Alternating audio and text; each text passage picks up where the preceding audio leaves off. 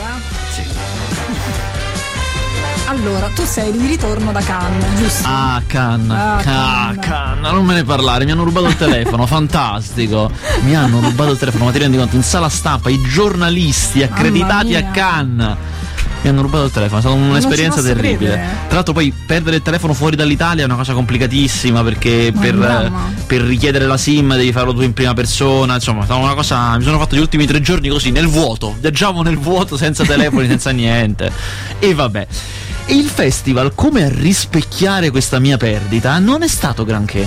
Cioè, No, vabbè. È stato moscio. È stato un festival non eccezionale, insomma. Alla fine ci siamo, abbiamo fatto l'ultimo collegamento che abbiamo fatto qui con la radio, è stato prima dei premi.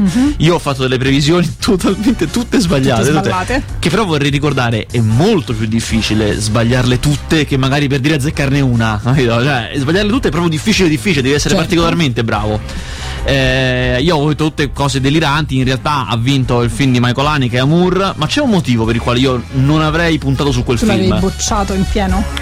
A me un po' un po', però la cosa che mi faceva pensare no non vincerà mai è che notoriamente Michael Haneke è eh, odiato da Nanni Moretti, che era il presidente di giuria. Sì, certo. E io mai mi sarei immaginato che Moretti non si, non si sarebbe imposto. In realtà non sappiamo com'è andata, però dalla faccia che ha fatto nel dargli il premio era abbastanza eloquente che evidentemente la giuria era unanime e lui era l'unico a votare contro, evidentemente, Mhm. perché non era felice per nulla di darglielo e deve aver ottenuto, ma se lo merita, di- il premio, il gran premio della giuria a Matteo Carrone con Reality. Sì, beh, quello. Eh, era sotto le aspettative, però sai, visto quel concorso un po' moscio a quel punto, beh sì, se lo meritava un premio, perché comunque che diamine, era meglio de- delle altre schifezze che abbiamo visto. Eh, Io sono molto curiosa di questo film, a me piace molto Carrone. Eh, lui è forte, cavolo. Questo qui è, sì, è un bel film perché c'ha tutto il suo stile, quindi è molto bello, però... Il tema è, per chi non lo sapesse, eh, non si chiama rea- reality a caso, racconta la storia di un uomo che fa eh, le selezioni per partecipare al Grande Fratello e mh, passa la prima selezione, va a fare la seconda a Roma e piano piano si autoconvince che l'abbiano preso. Se ne convince proprio e non si spiega perché non lo stiano chiamando. E in questa sua deriva, a un certo punto arriva alle manie di persecuzione, si convince che lo stiano guardando, lo stiano spiando per capire.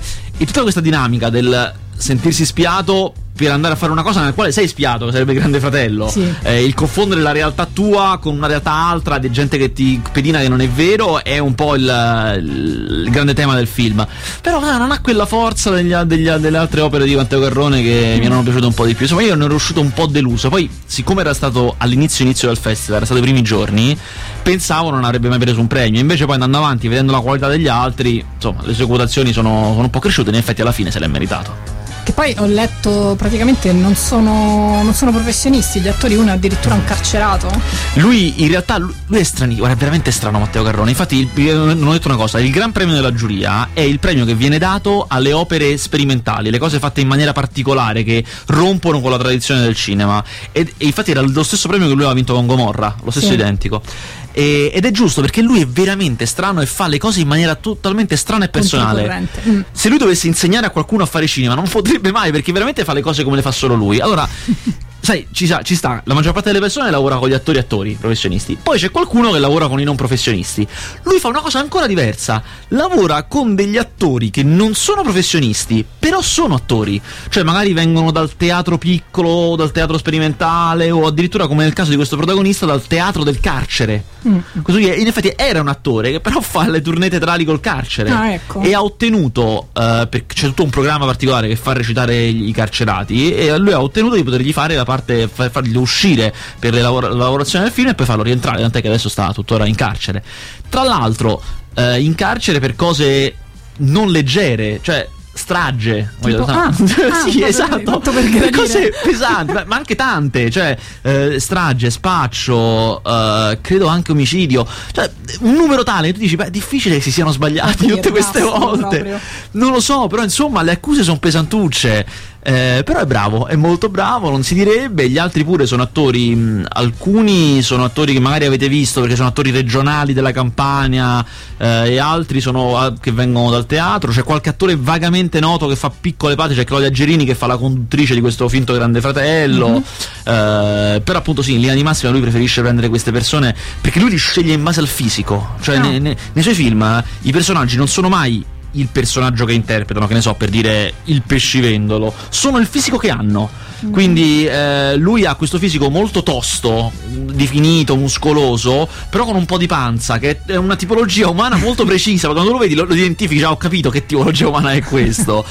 Poi ci sono una, una, famiglia di ciccioni esagerati, ciccionissimi, mm. ma non il ciccione quello bello, magari curato, che ha, è grasso perché ha una disfunzione ormonale, quei ciccioni che hanno una disfunzione e mangiano anche, perché sono proprio esagerati. Mm-hmm. E, e, in questo senso li va a scegliere non nel book classico in cui prende gli attori, che sono, hanno tutti più o meno lo stesso fisico, ma li va a cercare lui di persona, fa queste opere incredibili. Sì.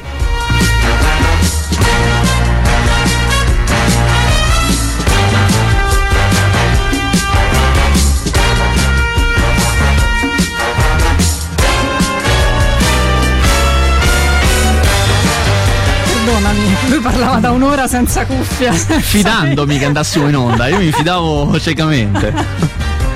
Oh, poi sempre per Cannes, io ero curiosa anche di Ken Loach, devo dire, che è un regista che mi piaceva molto, eh. anche se poi adesso... Guarda, ecco.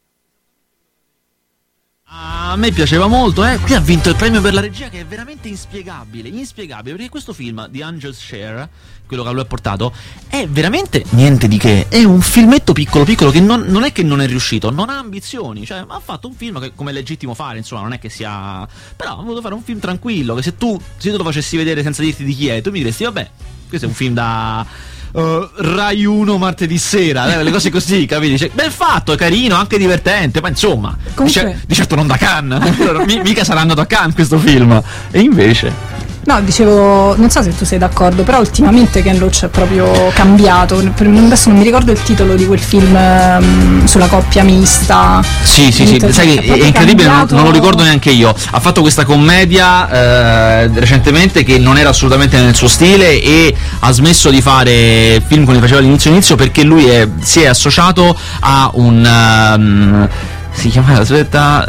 Uh, un bacio appassionato, ah, ecco sì, come ecco. si chiamava.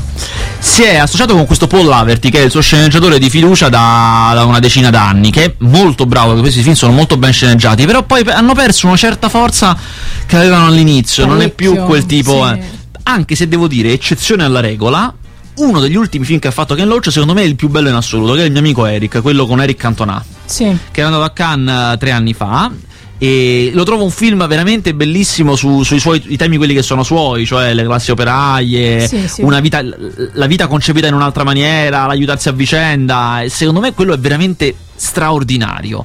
Il resto. Se poi questa seconda parte è quella in cui lui ha ricevuto i premi, la seconda parte della sua carriera. Infatti questa cosa è abbastanza inspiegabile per me. Quindi anche questo film, diciamo, appartiene a questa. Sì, secondo me è veramente un filmettino secondo così. Loach. Sì, veramente un filmettino così, non, eh, incomprensibile che abbia preso un premio. Veramente un giorno Nanni spiegherà tutto.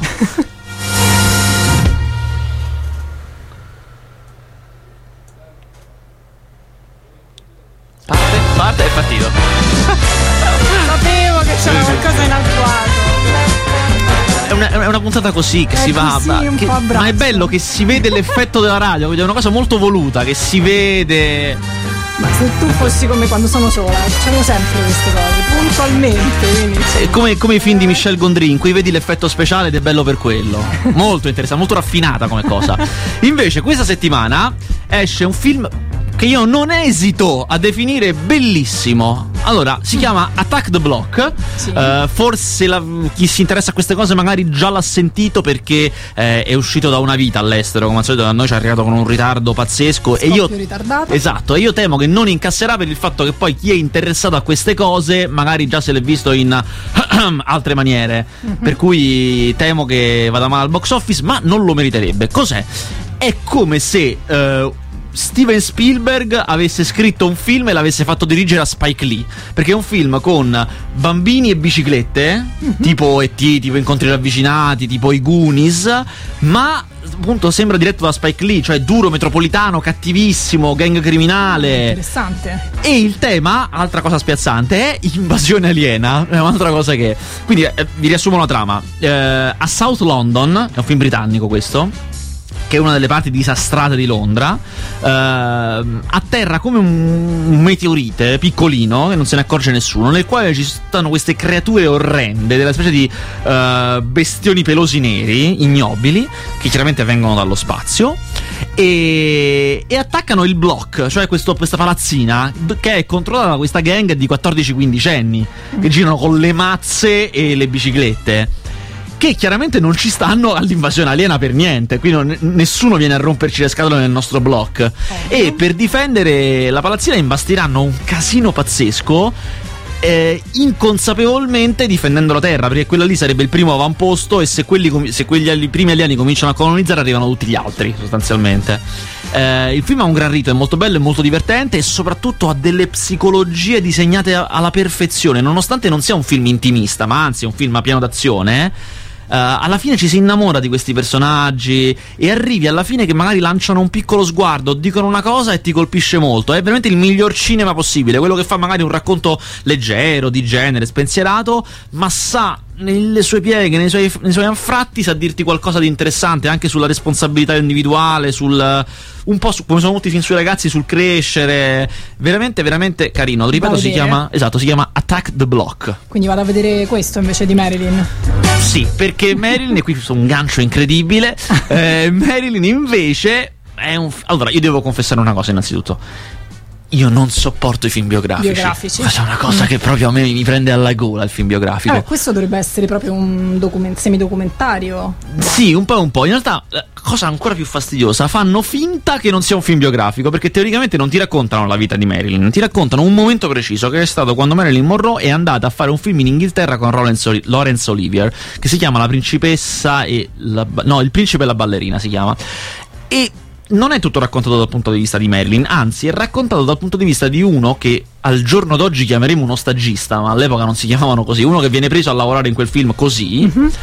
E che si trova a dover gestire Marilyn Monroe a un certo punto, che notoriamente no, le cronache lo raccontano era totalmente ingestibile perché soffriva di un'insicurezza a livelli patologici che le impediva alle volte di uscire dal camerino, sì, sì. su cui ci metteva droghe e alcol che danno una mano in questi casi, proprio veramente ti, ti aiutano una moltissimo. Esatto e, ed era anche circondato da un entourage che molto la gestiva, molto... quindi era anche difficile averci, avere un rapporto con lei perché era tra virgolette protetta, in realtà la cosa era ancora peggiore. Eh, quindi è tutto visto attraverso gli occhi di questo ragazzo che chiaramente a metà si innamorerà di Marilyn Monroe quando lei comincia a dargli attenzioni lui non gli sembra vero e, però poi alla fine è un biografico perché dis- questo ragazzo fa lo specchio alla Marilyn Monroe, la sua vita, quello che succede, quello che fa, quello che non fa e quindi è un biografico mascherato, racconta un piccolo questo per tirare fuori una, una, reminiscenza del liceo classico, Persinetto che, capito? Esatto, Persinetto Oggi si parlava che di incubi attraverso un piccolo particolare ti racconta il tutto, cioè teoricamente sì. la personalità di Marilyn. A me, ve lo dico, non è piaciuto perché è veramente un film eh, scialbo che come se non avesse sale, cucinato tutto molto bene ma non ha il sapore. Eh, la fotografia è molto bella, gli interpreti sono molto bravi, la storia affronta anche un momento interessante, poi c'è anche Kenneth Branagh che fa Laurence Olivier. Potete dire quello che volete, ma alla fine non c'è il sale in questo film. Non, uh, sì, e quindi è finita. Me l'hai mi distrutto, io volevo andare stasera invece. invece niente, invece Attack the Block.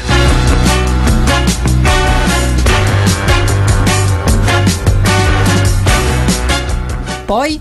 Oh, poi esce per i più piccini mm-hmm. esce The Lorax, che è uh, un uh, lungometraggio d'animazione della, uh, distribuito dalla Universal, ma dalla, dal, ah, non mi ricordo come si chiama lo studio, comunque uno di questi studi piccoli indipendenti eh, che aveva già fatto Cattivissimo Me ed è chi, chi, conosce il dottor Seuss, che è un, uh, un, narratore per l'infanzia americano, da noi non è famoso. Io l'ho conosciuto perché hanno cominciato a fare i film su di lui e quindi ho cominciato a conoscerlo. Però chi ha fatto scuola americana e cos'è sa benissimo. Eh, abbiamo già visto il Grinch, che è una sua creatura. Sì. Uh, Ortone il mondo dei chi, che è un altro cartone poco fortunato di qualche anno fa, che non aveva avuto no, molte cose. E eh, infatti non, non, era andato molto bene. E adesso esce The Lorax, che è sempre tratto da una sua storia. È un, uh, la storia originale degli anni 70. Eh, molto ecologista, racconta di questo paese immaginario in cui uh, tutto è stato sostituito dalla plastica, non ci sono alberi, non c'è vegetazione e tutti vivono in un mondo plasticoso, diciamo. In cui un, un ragazzo innamoratissimo bellissimo di, una, di un'altra ragazza che però sta in fissa con la natura, con gli alberi, che li dipinge sui muri perché non ci stanno. Si fissa che se trova un albero lei ci starà con lui. E quindi Bello però, parte c'è esatto, l'impegno esatto, esatto, è molto eh, ecologista no? allora va dalla nonna che ancora si ricorda l'epoca in cui c'erano gli alberi gli dice come posso fare? E lei gli racconta che se, se esce fuori dalla città che già non è facile perché è tutta, è tutta recintata con delle mura ehm, ci può trovare forse questa persona che gli potrà dire come fare sono così vago perché non me lo ricordo benissimo Ah, come era questa cosa. Comunque lui esce e va a trovare Unghie questo. Esatto. Comunque esce e va a trovare questo, questo è l'importante. Che gli racconta in flashback cosa è successo e poi insomma cercheranno di rimediare. Vabbè, insomma, le solite cose che accadono in questo tipo di storie. È molto carino, non è quel tipo di cartoni, sai, che tu dici, però va bene anche per gli adulti. No, è molto diretto all'infanzia, Mm. però è fatto bene, cioè tratta i bambini non come dei cretini, ma li tratta insomma con, una- con un certo livello, perché erano così poi i racconti originali del Dr. Seuss, dell'autore.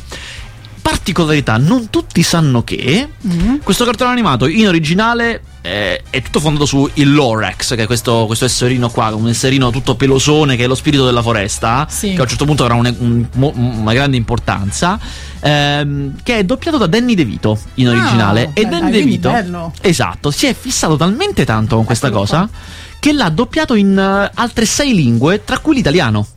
Cioè, chi va al cinema adesso Fantastico. sentirà la voce di Danny DeVito. Infatti, proprio- ah. sentirete l'accento americano, chiaramente, insomma, un po' così, però è lui che ha fatto francese, tedesco, russo e forse Russo. spagnolo. Sì, ha fatto anche il russo e forse spagnolo. Chiaramente non parlando, cioè ogni volta si prendeva un Sì, coach sì, certo. e lui mh, recitava cose che non sapeva, cioè sostanzialmente foneticamente faceva. Mhm. Però essendo un grandissimo attore la cosa ci guadagna molto, insomma, nel senso tempi comici, abilità, insomma, mh, si, si vede che è doppiato da uno di un certo livello, diciamo. L'altro personaggio in Italia lo doppia Marco Mengoni. Così per, per No, controbilanciare. per sì, esatto. tutto. Marco Mengoni. Ma che c'entra? No, È scusa, questa- forse mi manca sì, qualche È pezzo. questa fissa italiana. C'è questa fissa tutta italiana di far doppiare il- solitamente i cartoni animati, qualche volta anche altre cose, a doppiatori non professionisti, cioè persone che fanno un altro lavoro e che sono famose in un altro ambito, pensando che questo attiri altre persone. Mm. Cioè, poter mettere sulla locandina il nome di un doppiatore, il nome di una persona nota, perché poi i doppiatori non sono noti, magari sono bravi, conosci la voce, ma non sai il nome, quindi è Certo. inutile metterlo sulla locandina. E allora appunto si fanno fare queste cose, si scelgono non professionisti e è stato scelto Marco Mengoni. Se non altro ci sono delle canzoni nel film, quindi se non altro canta, almeno. Cioè una, una- una cosa che sa fare. Quindi deduco che l'effetto non è proprio riuscitissimo. Anche ingiusto mettergli accanto Danny De Vito, anche Eh, ingiusto.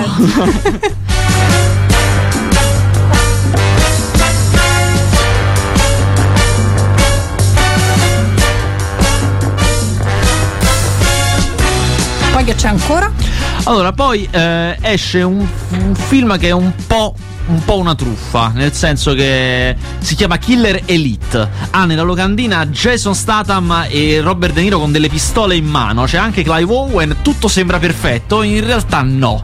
In realtà è un, è un film d'azione della, de- della serie eh, Mercenari allo sbaraglio. Eh, han- hanno rapito il mio socio, eh, mi stanno cercando di fregare, devo andare a recuperarlo. Più o meno è così, condito con un po' di violenza, con la polizia che ti cerca, insomma, eh, le solite cose di questi film, ma no- proprio non è riuscito. Non, eh, non trova quell'equilibrio tra eh, la disperazione che hanno sempre un po' questi film, cioè il fatto che tu tu sia abbraccato e non abbia via d'uscita, che è una cosa sempre affascinante, e il superomismo del- della grande spia, il grande Certo. mercenario, quello che riesce a fare tutto. Non lo trova questo equilibrio, per cui alla fine è tutto poco plausibile. Lo so che vi viene da ridere a pensare alla plausibilità in questo genere di film, che poi non hanno niente di plausibile, però in realtà c'è un equilibrio delle cose per le quali a un certo punto credi a Rambo, cioè ci, ci posso stare, ok? Lo so che è molto probabile che tutto questo non possa esistere, però se il film eh, è fatto per bene ti fa credere a qualsiasi cosa, mettiamola così. In questo film non ci credi mai e questo gli fa perdere, gli fa perdere tutto secondo me. Quindi Killer Elite, anche se siete amanti di Jason Statham, se siete amanti insomma di, eh, di questo tipo di cinema, bah, veramente è una, è una forte delusione. Se ne può fare a meno. Se ne può fare di meno e invece, attenzione, voi che vorreste andare a vedere Killer Elite, andate a vedere Viaggio in Paradiso, che nonostante il titolo terribile, è, eh, è un film molto bello ed è quello che dovrebbe essere Killer Elite. Mel Gibson. Ah, il grande Mel Io ho una passione Sì. smodata per Mel Gibson. Addirittura. Per il caro antisemita Mel. Purtroppo sì. umanamente è difficilmente condivisibile, diciamo. Sì. Insomma, sì, è una persona che non vorresti avere come vicino. Sì. sì. Cinematograficamente, però, ecco, indiscutibile cinematograficamente. Un grandissimo, secondo me. Uh, questo qui è un film che lui non ha diretto, quindi non è di quelli che dirige, ma ha scritto.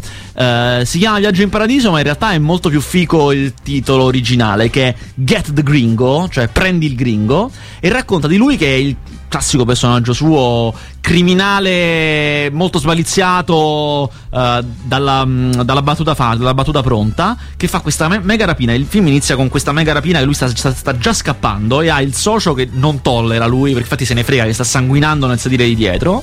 La polizia che lo insegue i soldi che escono da tutte le parti e lui che scappa. Per, uh, nella fuga nel casino sconfina in Messico e lo arresta la polizia messicana e quindi viene sbattuto in un carcere messicano mm-hmm. che è chiaramente un, una cosa terribile dove lui è l'unico americano, uh, dove lo vogliono vedere morto, la polizia si è intascata i soldi che lui aveva e lui vuole riprenderli, quindi come in Payback, che è un altro suo film bellissimo, lui ha tutti contro, tutti dal primo all'ultimo, cioè, non c'è nessuno dalla sua parte e il suo piano è di farli fuori tutti, cioè, cioè di sopravvivere alla prigione, uh, non sottostare a quello che dice il, il, diciamo, il, il re della mafia locale, uh, non avere l'aiuto della polizia e anzi denunciarli, denunciarli cioè, far, scoprire, far scoprire che si sono presi, intascati i soldi e riprenderseli lui e evadere. Questo è il piano folle che ha. Eh, però è molto affascinante il personaggio, è molto interessante perché è quei tipi di personaggio che per ogni colpo che sparano hanno anche un'idea interessante per come fregare l'avversario. Quindi è sia di testa che di azione. Mm. Eh, è molto bellino, il film scorre molto bene. Poi lui, secondo me, è un, anche un bravo scrittore di film, per cui è Viaggio in Paradiso è ben scritto. Insomma, ve lo consiglio proprio. Il vecchio Mel ha 60 anni suonati, forse anche qualcosa di più però ci sta tutto. Ci sta.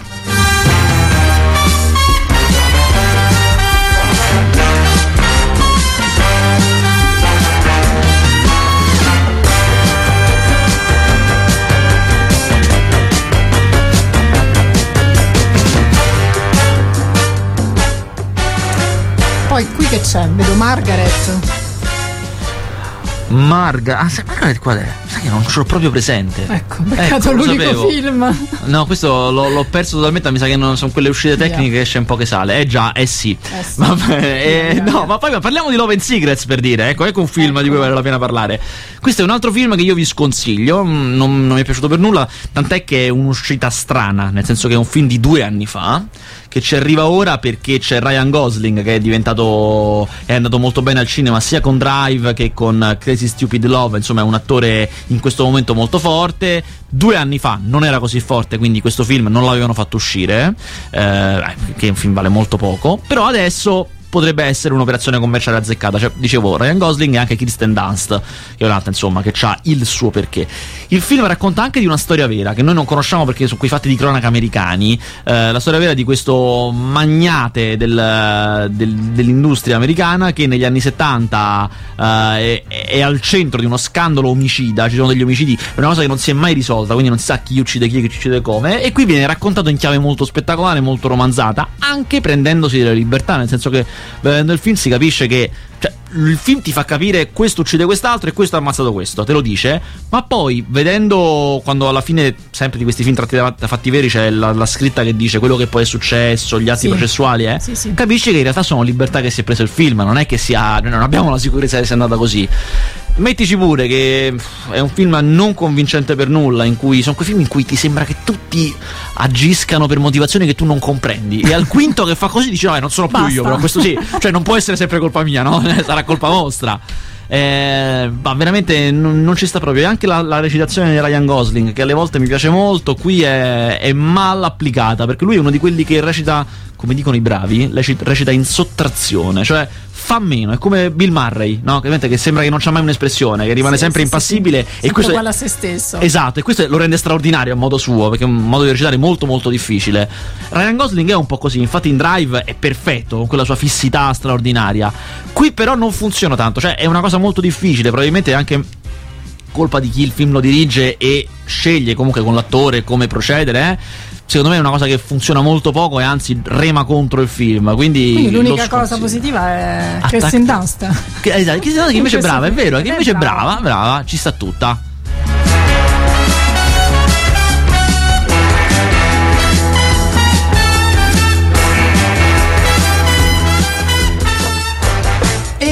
Sì, altre cose. No, questa settimana è, è quanto, però mentre non c'ero, ero a Cannes, è mm-hmm. uscito un film di Cannes, cioè l'unico film di Cannes che adesso potete vedere, che è già uscito, è Cosmopolis, ah. film di David Cronenberg con Robert Pattinson, quindi anche uno dei più, diciamo, quelli più attenti attesi barra certo. seguiti dai eh media sì, eh per, eh sì, per, la coppia strana perché David Cronenberg eh, cioè, lo possiamo ricordare per film tipo La Mosca, La promessa dell'assassino, Inseparabili, Existence insomma è un autore tosto, molto tosto, duro, è un canadese che lavora a Hollywood e che fa, fa film che alle volte tipo Crash o Videodrome, il pasto nudo non hanno paura di essere di difficile comprensione, cioè di viaggiare molto alto, di essere altamente metaforici, insomma di, eh, di non andare a cattivarsi lo spettatore. Altre volte invece, tipo eh, La promessa dell'assassino, come dicevamo, o Existence o La mosca, eh, girano intorno a temi più abbordabili e sono molto centrati sul, sulla mutazione della carne. Lui è fissatissimo proprio con la carne, mm, il fatto sì. che eh, tu cambi come nella mosca o che le cose che ti sono intorno ti contaminano, come chi si ricorda, eh, chi ha visto Existence non può dimenticare che a un certo punto hanno quel joystick, quel joypad fatto di carne che ti viene inserito tramite un cordone umbilicale dietro nella colonna Mamma vertebrale. Mia, sì. Una cosa straordinaria, veramente incredibile. E il buco dietro, la presa, oh. te la fa una specie di meccanico, cioè uno con le mani sporche di grasso, una cosa terribile. Tremendo. Tremendo, però no, con una forza espositiva veramente, veramente che a me mi, mi, mi impressiona sempre. Questo film è stranissimo, cioè è categoria roba strana strana. Mm. Infatti è particolare che ci sia un divo invece molto popolare come mm, Pattinson, come eh, Robert sì. Pattinson, che per chi non ricollegasse immediatamente è il vampiro dolce di Twilight. C'è anche la Binoche. C'è anche la Binoche, giusto, fa un piccolo ruolo. E c'è anche lo straordinario Paul Giamatti che è la versione di Barney, Sideways, è un sì. attore immenso. Uh, allora, cosa racconta questo film? Adesso già, già da trama capirete che non è semplice. Allora, un mega miliardario ventottenne, Robert Pattinson, ad inizio film entra nella sua limousine per, uh, con l'idea di attraversare Manhattan, andare dall'altra parte della città a tagliarsi i capelli. E questa è la, questa è la trama. Un uomo va a tagliarsi i capelli. Uh, il punto è che mh, quando lui entra in questa limousine che ha fatto acchittare per essere uh, una cosa polifunzionale, cioè lui da dentro può fare tutto, potrebbe anche non uscire mai, c'è anche, a un certo punto c'è anche il bagno, scopri, in questa limousine, uh, riceve la vista di molte persone in questo viaggio perché c'è il traffico, perché ci sono le rivolte, a un certo punto da, da dentro vediamo che fuori uh, l, ci sono del, delle manifestazioni molto pesanti, cioè che scontri con la polizia, cose molto violente, a un certo punto lui passa in mezzo al funerale di un rapper con la bara esposta, tutto molto, molto caricato.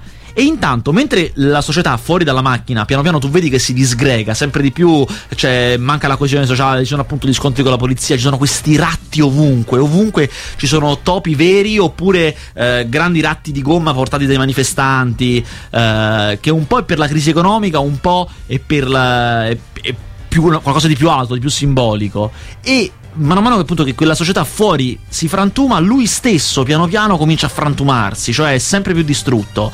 Uh, incontra queste persone che, con cui alle volte finisce a, a, a, menare le mani, altre volte finisce minacciato, comincia a uccidere, uccide la sua guardia del corpo perché capisce di non essere più libero. Uh, è veramente un, un racconto che punta molto sul senso di indeterminatezza, incertezza e difficoltà di vivere in un momento in cui tutto cambia e tutto va in crisi.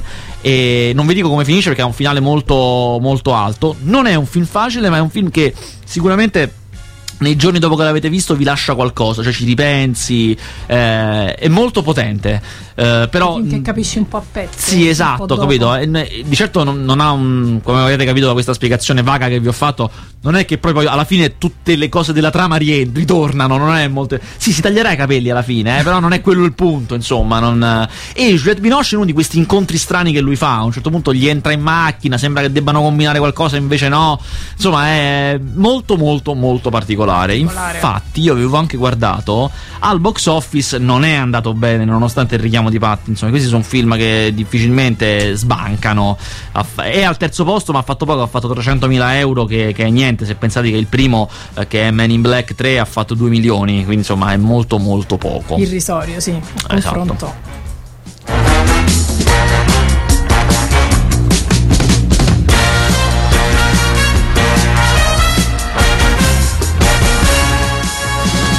Oh, un'altra segnalazione che volevo fare di film che sono già usciti mentre eravamo a Cannes e non abbiamo potuto parlare è Another Earth.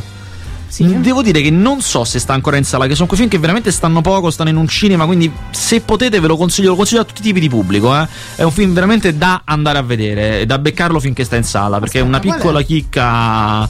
Eh, è questo qua, guarda. Allora, racconta una storia che vi posso anticipare fino a un certo punto. Vi racconto proprio le, i primi dieci minuti del film. Così, senza, così siamo sicuri che non, non spoilerò, spoilerò niente. Una ragazza, una bella ragazza americana, eh, appena diplomata, eh, che sta per andare al college, già messa in un buon college, quindi sai quelli che dice ok, vita inquadrata, stai a posto, tutto a posto. Mentre sta in macchina nella sua decappottabile eh, che ritorna a casa una sera, sente alla radio un DJ che, di queste radio molto frivole, non come questa, eh, radio frivole, cioè, che, ehm, che, dice: Insomma, avete visto il, gli esperti della NASA hanno scoperto questo piccolo pianeta che è comparso nel nostro cielo. Lo potete vedere, un piccolo pianeta blu che in tutto e per tutto sembra la Terra. Lei chiaramente sarà sta con la decappottabile, si mette a guardare questo puntino blu che in effetti è comparso nel cielo e fa un chioppo indegno. Fa un chioppo indegno al quale sopravviverà, ma che avrà delle conseguenze nefaste sulla sua vita. E il film a questo punto procede su due binari. Uno è eh, la storia di che succede a lei dopo questo incidente. E, e, non vi anticipo che succedono un sacco di cose. E l'altro è quest'altro pianeta, questo Another Earth del titolo, che si avvicina sempre di più. E ad un certo punto è evidente, come dicono all'inizio, che è un'altra Terra. Cioè, guardandolo col telescopio dal, dal nostro pianeta, vediamo che ci sono gli stessi continenti nella stessa posizione, gli stessi satelliti, le, tutto uguale. E la gente comincia a chiedersi: ma tutto, tutto, cioè ci siamo anche noi uguali? Comincia a chiedersi a un certo punto. E c'è una scena bellissima in cui uh, tutti, tele- tutti seguono in televisione la diretta della NASA che tenta il collegamento. E c'è questa donna della, della NASA che lancia il messaggio e le risponde lei stessa. Cioè, Madonna. Esatto, lei stessa che sta anche lei con le cuffie nell'altro pianeta a fare il collegamento in quel momento, senza che se lo fossero dette chiaramente. E questa cosa ti apre il cervello in due, chiaramente, certo. ovviamente. E a quel punto, come vi dicevo, il film, mm, non vi racconto più altro, però procede da una parte raccontando che ne è di lei, della sua vita, che incrocerà questa storia del pianeta, cioè eh, il fatto che ci sia un altro mondo con delle altre persone, delle altre storie che non si sa come sono andate avrà un'importanza determinante e la storia quest- della comparsa di quest'altro pianeta.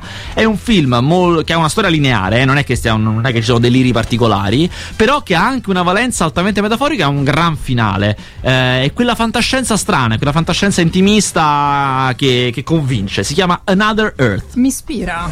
C'è ancora in giro perché si è visto. Vediamo se lo posso vedere. Sì, perché sono quei film veramente difficili eh, che, mm, Messo che torto, girano poco. Esatto. Che girano poco. Vediamo se lo fanno ancora a Roma.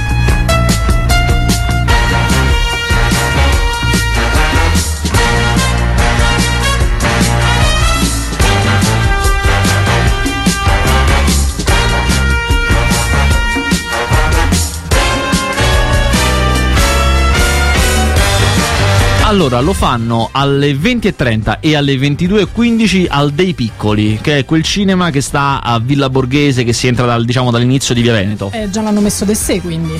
Praticamente sì, esatto. Sì. Ma può essere anche sempre stato de sé, può essere. È uscito proprio de sé. Tra l'altro, se, se, se, non siete mai stati al Dei Piccoli, è una piccola esperienza. Eh, perché non ci sono mai stata, in effetti. È incredibile. E cioè, fuori c'è il, il, il, il certificato del Guinness dei primati. È il cinema più piccolo del pianeta. Veramente? Sì.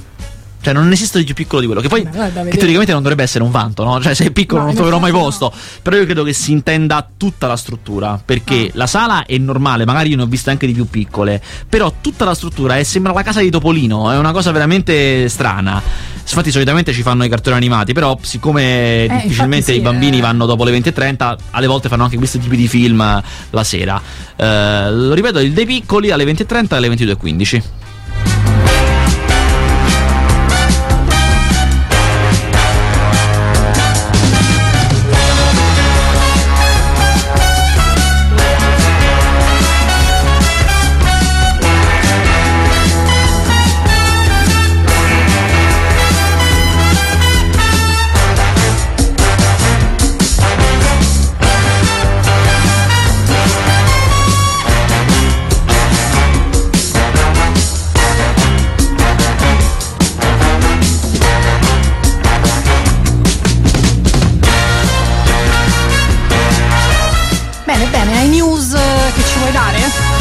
Allora, eh, visto che finito un festival ne parte un altro, eh, oggi... Dove tu andrai, ovviamente. Oh, ovviamente. Sai stenti che conduci. Esatto, terribile, guarda, terribile. Non, me, ne voglio parlare. Andrò a perdere il telefono da un'altra parte. Eh, è arrivata oggi la notizia di chi sarà il presidente di giuria del prossimo Festival di Venezia, ah, ecco, che sarà Michael Mann, ah. il regista di Miami Vice, Collateral, L'ultimo dei Moicani, che è una personalità molto curiosa. Io ho avuto modo di averci più o meno a che fare, senza, senza esagerare, no, senza esagerare, non è che proprio... però diciamo ho lavorato, siccome ho lavorato all'ultima edizione del Festival di Roma, lui ha avuto un incontro lì e quindi... Eh, ho contribuito all'organizzazione di questo incontro e ho avuto modo di scoprire come il, il mito un po' che circonda Michael Mann, del fatto di essere uno che controlla molto, con la mania del, di controllare tutto, sia ben oltre il vero, cioè è una cosa veramente un, un maniaco che ha sotto, sott'occhio tutto. Vi faccio un esempio clamoroso: durante questo incontro che c'è stato all'auditorium durante il Festival di Roma, venivano proiettati dei piccoli ispezioni dei suoi film e poi lui sul palco con uh, Mario Sesti, che con, con, conduceva questo incontro, ne parlavano, domande dal pubblico. Eh. L'incontro inizia con una proiezione un pochino più lunga, un 10 minuti, 10-15 minuti di un suo film per partire. Lui era dietro, chiaramente dietro le quinte e, e, voleva vedere, però voleva vedere com'era la proiezione, se lo, soddisfa, se lo soddisfaceva, insomma, se era una cosa che andava. Va bene, allora l, con le maschere lo prendono, lo portano, fanno, gli fanno fare tutto il giro, lo portano e lo fanno entrare in sala. Eh, chi è stato all'auditorium lo sa, per entrare in sala ci sono due porte, come spesso capita anche al cinema. Per, per, evitare che aprendola tu veda la luce. Certo. Cioè, come un piccolo ballatoio, ne apri una, chiudi, apri l'altra sì, e entri. Sì. Però in quel ballatoio l'auditorium ha un lumino, ha un lumicino per non stare totalmente al buio quando entrambe le porte sono chiuse, ha una piccola lampadina, non so come dire, chiaramente attaccata al soffitto. Al momento che, quando stavano per entrare in sala, Michael Mann fa fermare tutto, fa no, no, no, no, se apriamo ora si vedrà questa piccola luce. Spegnetela. Chiaramente no. l'auditorium è una struttura immensa, io neanche sapevamo dove fosse l'interruttore di quella luce, cioè proprio sono quelle cose che non saprai mai. E niente, lui non ci stava, non ci stava né a non entrare né a che non spendere. È finita che abbiamo trovato per fortuna un'entrata in cui la lampadina era fulminata e quindi no. potuto entrare da lì. Questo per dirne una, chiaramente, ma ce ne sono state 800 di queste cose, cose del genere. Per cui mi immagino l'inferno che sarà per i giurati del Festival di Venezia, dove si avrà a che fare con un, con un, presidente simile. Se pensavate che Moretti fosse duro come presidente di giuria, non avete non mai provato Michael niente. Mann. Sì, esatto.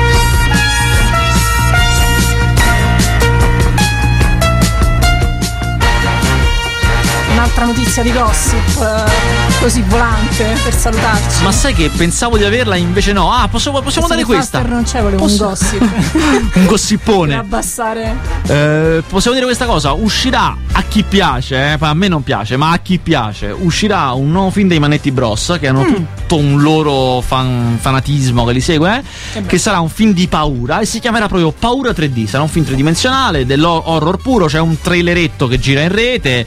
A me già non mi piace, poi io sono prevenuto. Però insomma, a, a chi piace sappiatelo. Hanno cominciato, no, hanno finito di girarlo e dovrebbe uscire. Vediamo se, se c'è già una data. Sì, esce tra pochissimo, anzi, scusate, eh, dovrebbe uscire tra un paio di settimane, quindi siamo, siamo agli sgoccioli. Bene. Va bene, e questo è quanto e direi per quanto. questa settimana. quindi se non hai altro da aggiungere, ci salutiamo qua. Direi di sì. Bene, quindi è stato un piacere, spero di essere stata all'altezza. Ma sì, chiaramente molto, meglio di, molto meglio di Faster che, che, è un disastro sbaglia tutto. Anzi, spero Vai. la prossima settimana di trovare te e non lui. Ecco. Speriamo. Ciao, grazie allora. Ciao. Ciao.